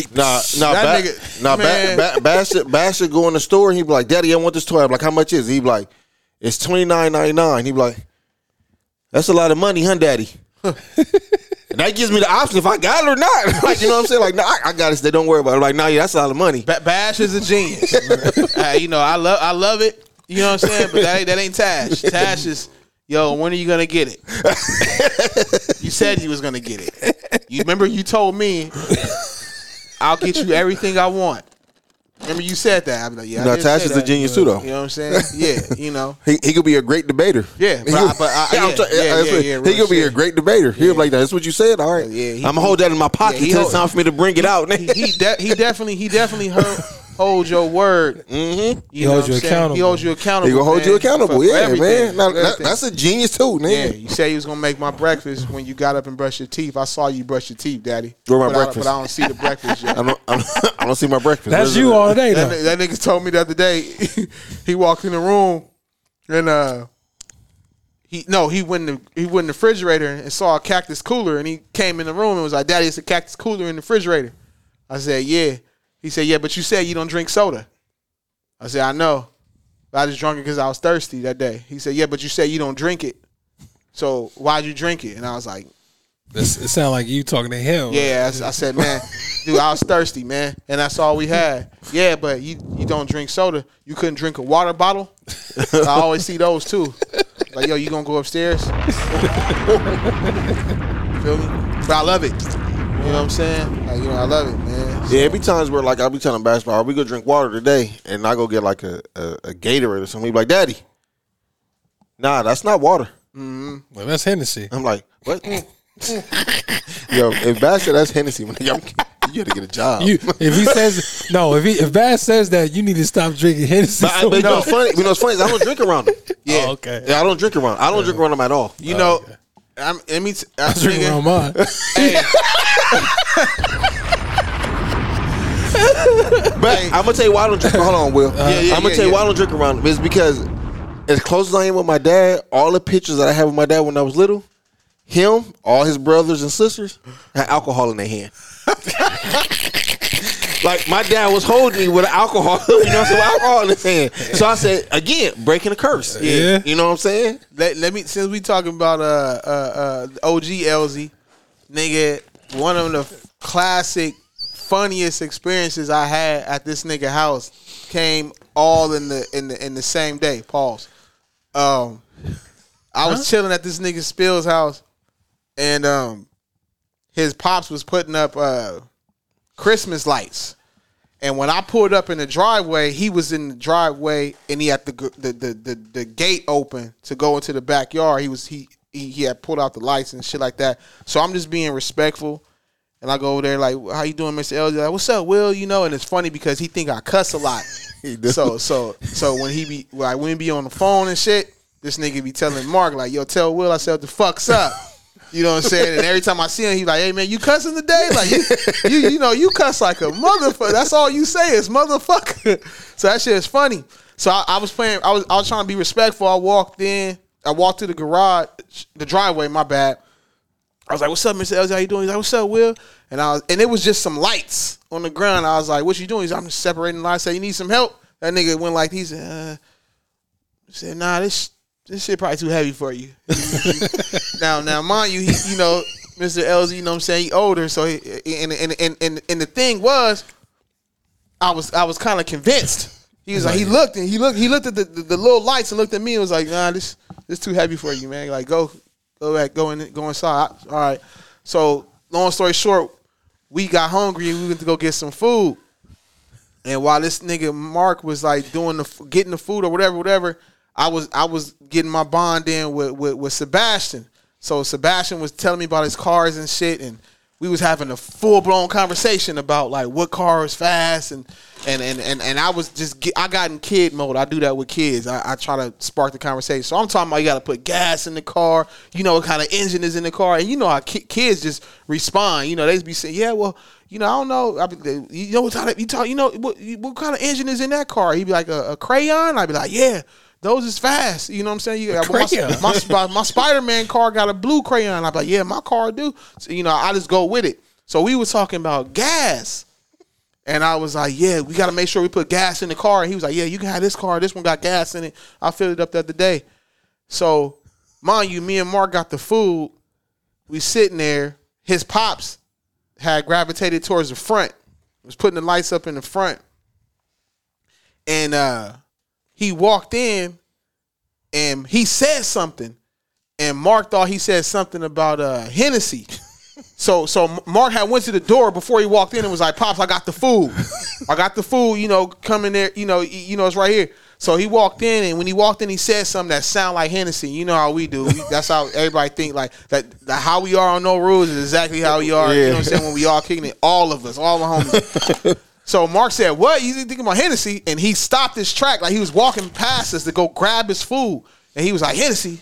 And I think Pops don't drink, right? He don't drink no more. Yeah. So Mark was like, you said something about how Hennessy. And it's like, I knew. I was like, wait, his Pops don't even drink. Why would he say Hennessy? I said, why would Mark think he said Hennessy? But his Pops reacted like, he looked and was like, Hennessy, nah, I can't talk to y'all right now. I ain't on break. I said, wait. He wanted something. No, you didn't hear me. That nigga, that's what made him stop. Mm-hmm. He wanted to tell Mark, like, what I got of it was he wanted to tell Mark, like, nigga, you know, I don't even fucking drink. But he was so focused on putting them Christmas lights up. He said, Hennessy, I can't talk to y'all right now, man. I ain't on break. And I told Mark, he went and got his food and walked out. And I said, Mark, what is he on break for? This ain't a real job. Like I was like, what fuck is going on? He's like, man, Pops is in his zone. So he got his food. He walked out. And when he was walking out, he's like, Pops, man, you know you gonna eat your food? He's like, yeah, what time is it? And we was like, it's like 12:45. Somebody said, yeah, I ain't on lunch yet. He retired. Yeah. So Pete, this is the end of the story. I'm going back and forth with Sebastian about the gas. So Mark, Sebastian, and his dad go outside, and I guess Pops had told Mark, like, damn, Sebastian and Will having a deep conversation about gas, and I was just making this shit up. Sebastian told me, like, we got gas in our backyard, and I just said, let's go fill up the toys with the gas. So I heard Mr. Elzy say, you know, they having a full-blown conversation, man. Like, this, you know, he can hear us. He's like, basically, he was kind of like, this shit is funny, but it's dope because, you know, it's my grandson, whatever. Yeah. I go outside, and I'm telling them about the conversation. I was like, you know, I'm like, hey, you know, it's funny, man. Me and Sebastian was talking about the gas in the backyard. Mr. Elzy said, what was y'all talking about? And I was like, gas in the backyard. We talking about, you know, putting it in the car. And I was like, yeah, he had me dying because he was like, yeah, we gotta go get the gas in the backyard. I'm thinking his Pop's gonna laugh and be like, man, that's my grandson. He funny, you know what I'm saying? That's, you know, that's dope.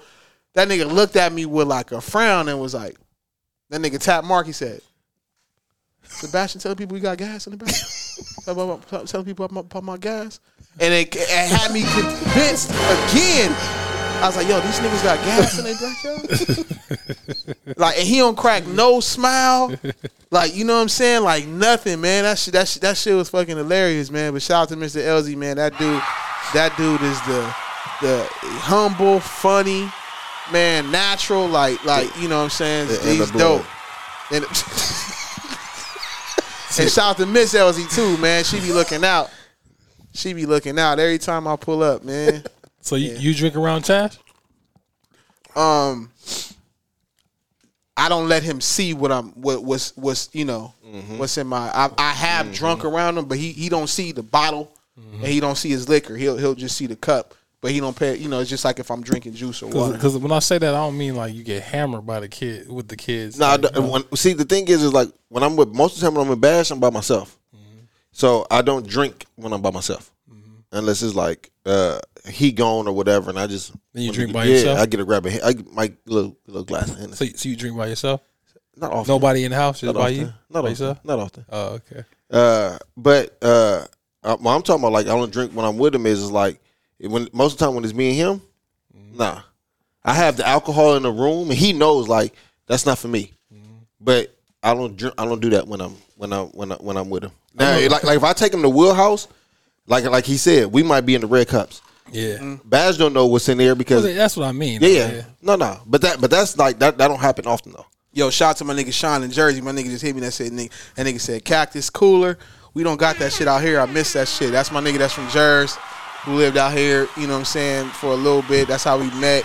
And nigga moved back home to New Jersey, man. That nigga said, nigga, that story is funny as fuck. Shout out to my nigga Sean Canty, man. Mercedes said, my child don't care about bank account at all. She swear I can afford everything she won't. She don't even ask no more. Oh, yeah. Yeah. And my thing is, I think that shit is dope because that's what my grandmother did to me. Like, I felt like right now, I feel like my grandmother got me everything that I wanted. Then I have conversations with my pops, and he's like, you know, my great auntie, actually I think she's my great, raised him. And he was like, yo, I just felt like every day was a Saturday. And he was like, you know, I tried to do that with y'all, but it's extremely different because I have an older sister. He was just with my auntie, similar to just me with my grandmother. It was just me, right? You know what I mean? So they, you know, we're the focus. Mm-hmm. It's nothing shared. But my pops did that.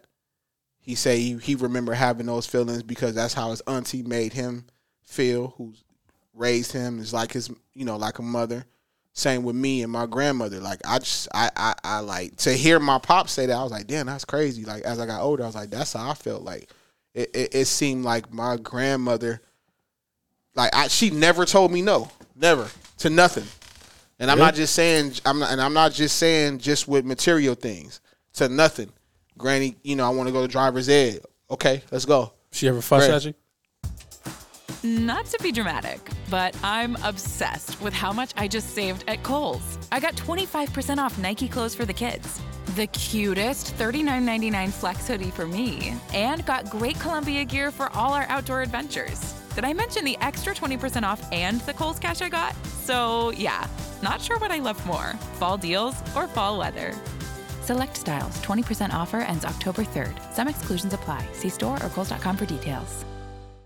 When I got in trouble, yeah. I needed it. But I think that's the good parental parents. Like, like if you was to get, you know, your son, your kids, whatever they want, but at the same time, when it comes time to discipline them, then that's cool. That's fine. That's fine because I feel like my parents did that. Like, if I ask for something, I don't ask for much, but if I ask for something, like they'd get it from me. But when I fucked up. Yeah, they let you know. Or they react. That's how it's a reaction. Like, I tell people, like, I remember back in the day, like, junior high, elementary and shit, motherfuckers be like, yo, you spoiled. Like, nah, like, my granny, like, taught me responsibility. Like, I people don't realize that, I got everything I wanted, but I actually worked for it, too. I would go to her, and she would be, when it got to, yo, you want those Jordans? I'm going to get them, but this is what you got to do to get them. Mm-hmm. That's what's not talked about. So I remember I had cousins and homies that were like, yo, nigga, you spoiled. I didn't get that back then. For a long time, I didn't know what spoiled was because I wasn't going to school telling them what I did for the shoes neither. Right. I was just flossing them. Right. I was just enjoying it. But you talking about cleaning shit. Mm-hmm. You know what I'm saying? The dog every day, mowing the lawn. You know what I'm saying?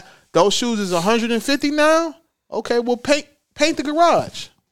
Cool. Yeah, I don't know what I'm doing, but go. You got, when they come out, Saturday. Well, if you want them on Saturday, when should you start?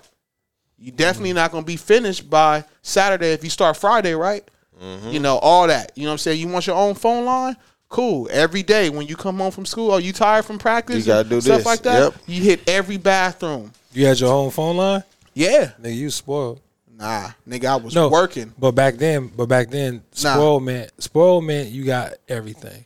It didn't matter how you got it or whatever, because a lot of kids couldn't get everything. I think spoiled is like when you get when somebody else has something. To kids. To kids, spoiled means you get everything. Ours no like what you did for it. Ours like to kids. Ours like you had something that I couldn't get. Yeah, you know what I'm saying. Like, I asked my parents for these shoes. They told me no, but you come to school and you go, "Oh, you spoiled ass nigga." Right? Yeah. Because he's looking like, damn, no matter what I do, I can't get that shit. I can't get that shit. But you got it. Yeah, you spoiled ass nigga. Fuck you, little spoiled ass nigga. And that's why I said, you know what I'm saying. Yeah. That's why I said that's what didn't get talked about. I never went to school and nigga, Will, you always got new shoes. I never was like, but I had to clean up shit every day. You thought that was normal? I thought, around my house, living with my grandmother. You thought that was normal. That's what I have to do. Like, so, you want to go outside?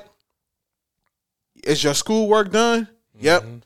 Did you take out? And trust me, it was a million days where I was like, "Fuck, let me just." I get the. You know, I'm gonna get the. No, didn't you say you want to go outside and play? First. Didn't you say you wanted to go hoop? That's a good thing to do. Yeah, so hit those trash cans. But see, and this was every day. But so for like me, every day, it started now, and this was like small things. Like when I go pick Bash up from school, he'd be like, "Daddy, can I get a donut?" But I would talk to his teacher, like, "Yo, how was he in school?" Yeah, and he don't know I'm an asker, so he don't know like it's based on what she say. Yeah, and if she say, "Yo, he did good, he did this," all right, cool, we can go get one. I don't got a problem with it. Yeah, but if he didn't do his work, he was acting up, oh, you ain't getting shit. Yeah. But it starts there. You know what I'm saying? You got and you gotta start it early. Mark kind of looked like Furious Styles too. I don't know. I ain't looking at that. I don't know. Yeah. But I started with that shit with Tash early. I remember me and his mom had a conversation about buying him these toys or these V-Bucks is a waste of money. Like, nah, you don't understand why I'm doing this every day, because you know, when he's with me, he'll ask me, "Daddy, can I get V-Bucks? Daddy, can I get this toy?" Cool, I start right now. Like, I let him, take all the toys out you want.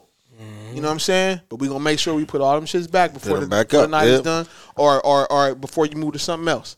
So when you like, I want to play the video game. Cool, go pick up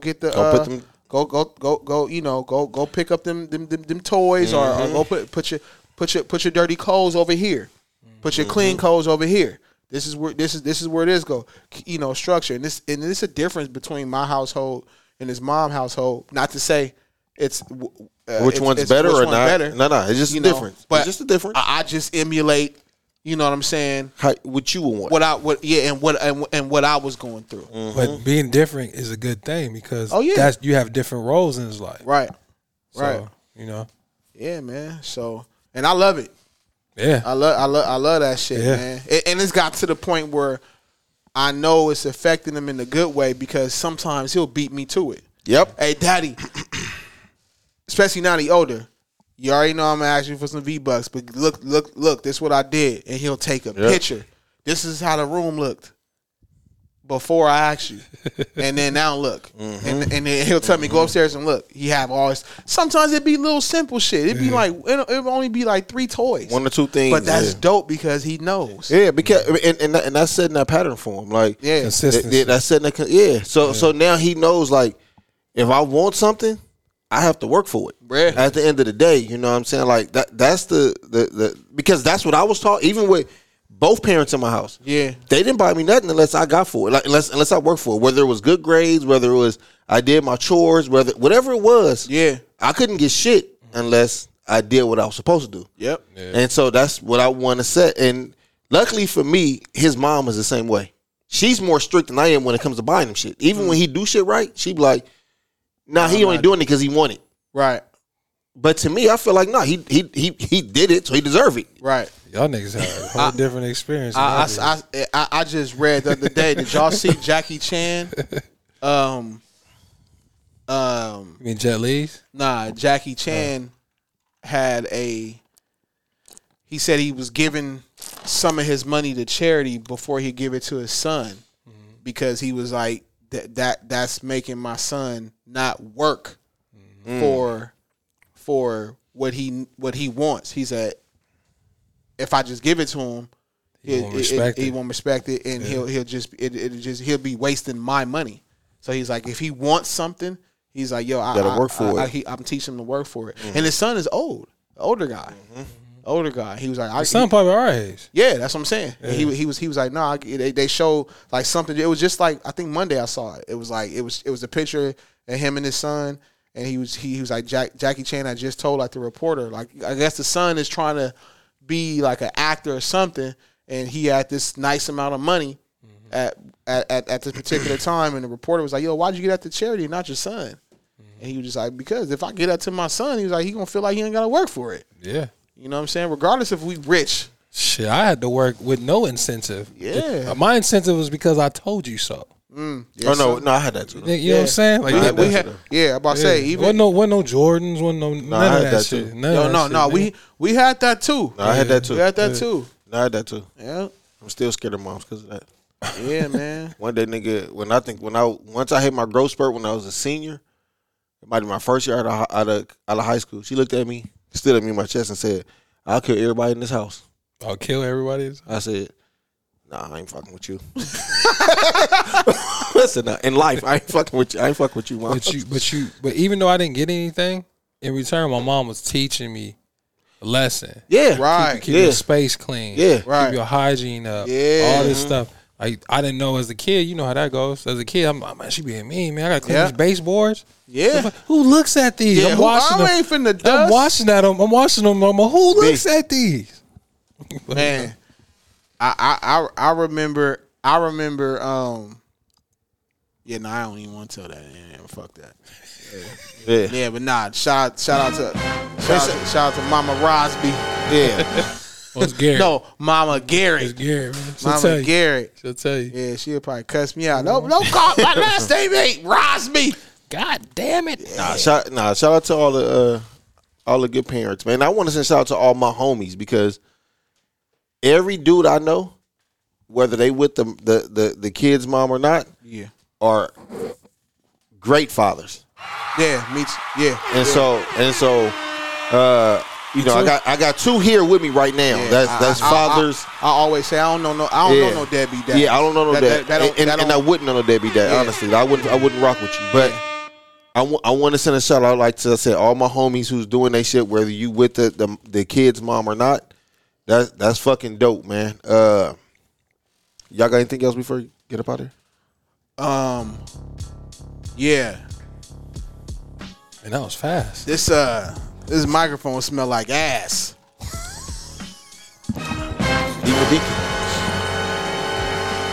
That's cool. Oh, you got anything before we get up out of here? Man, God bless everybody. We doing okay. Everybody winging it. It's a dope hat. Just be cool. Everybody winging it. Winging it. Everybody act like they got it together, but all of us in reality is just winging it. You know what I'm saying? That's true. Yeah. No, that's true. But shout out to, like I said, shout out to O for pulling up. Yeah, always, man. My nigga, man. Always. You know what I'm saying? You know what I'm talking about? Shout out to the Invisible B. Shout out to the listeners, everybody in the message board. I didn't get not one message though about y'all motherfuckers don't listen in the message board. I think I said let us give us y'all DMX song that whatever put y'all on, made y'all fans out there. Y'all don't fucking listening, man. Y'all pay attention to the wrong shit. Yeah, nigga. I want to send shout out to y'all still got time to let me know, man. Yeah, y'all better answer this nigga Will while I'm giving a shout out. Answer the fucking question.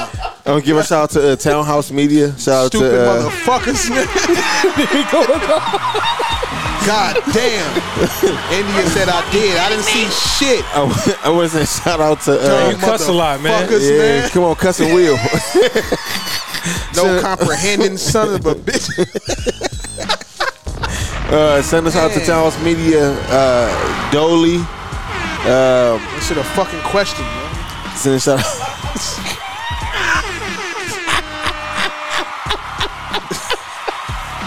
I want to send a shout out to everyone in Townhouse Media, man. And again, man, send a shout out to now you motherfuckers want to answer who we be. It's the end of the fucking the show. Y'all don't read comments. You ain't gonna see this shit once the shit turn off, dumb motherfuckers. I want to send a shout out to my nigga Ill Will, my nigga. Yeah, you know what I'm saying. Shout out to my homeboys for reasons y'all never know. Y'all won't ever understand that shit. Yeah, who we be slipping. But B, you got anybody to say shout out to? Invisible B. I'm playing, y'all. I'm bullshitting. I love y'all.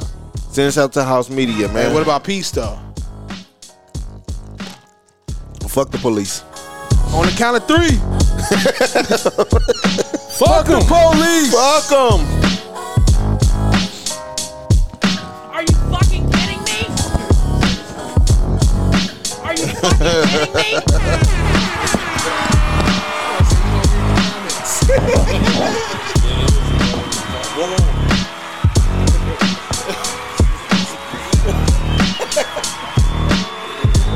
Yo, I think the beat's still recording. No, it's still recording? Yeah, it's still recording.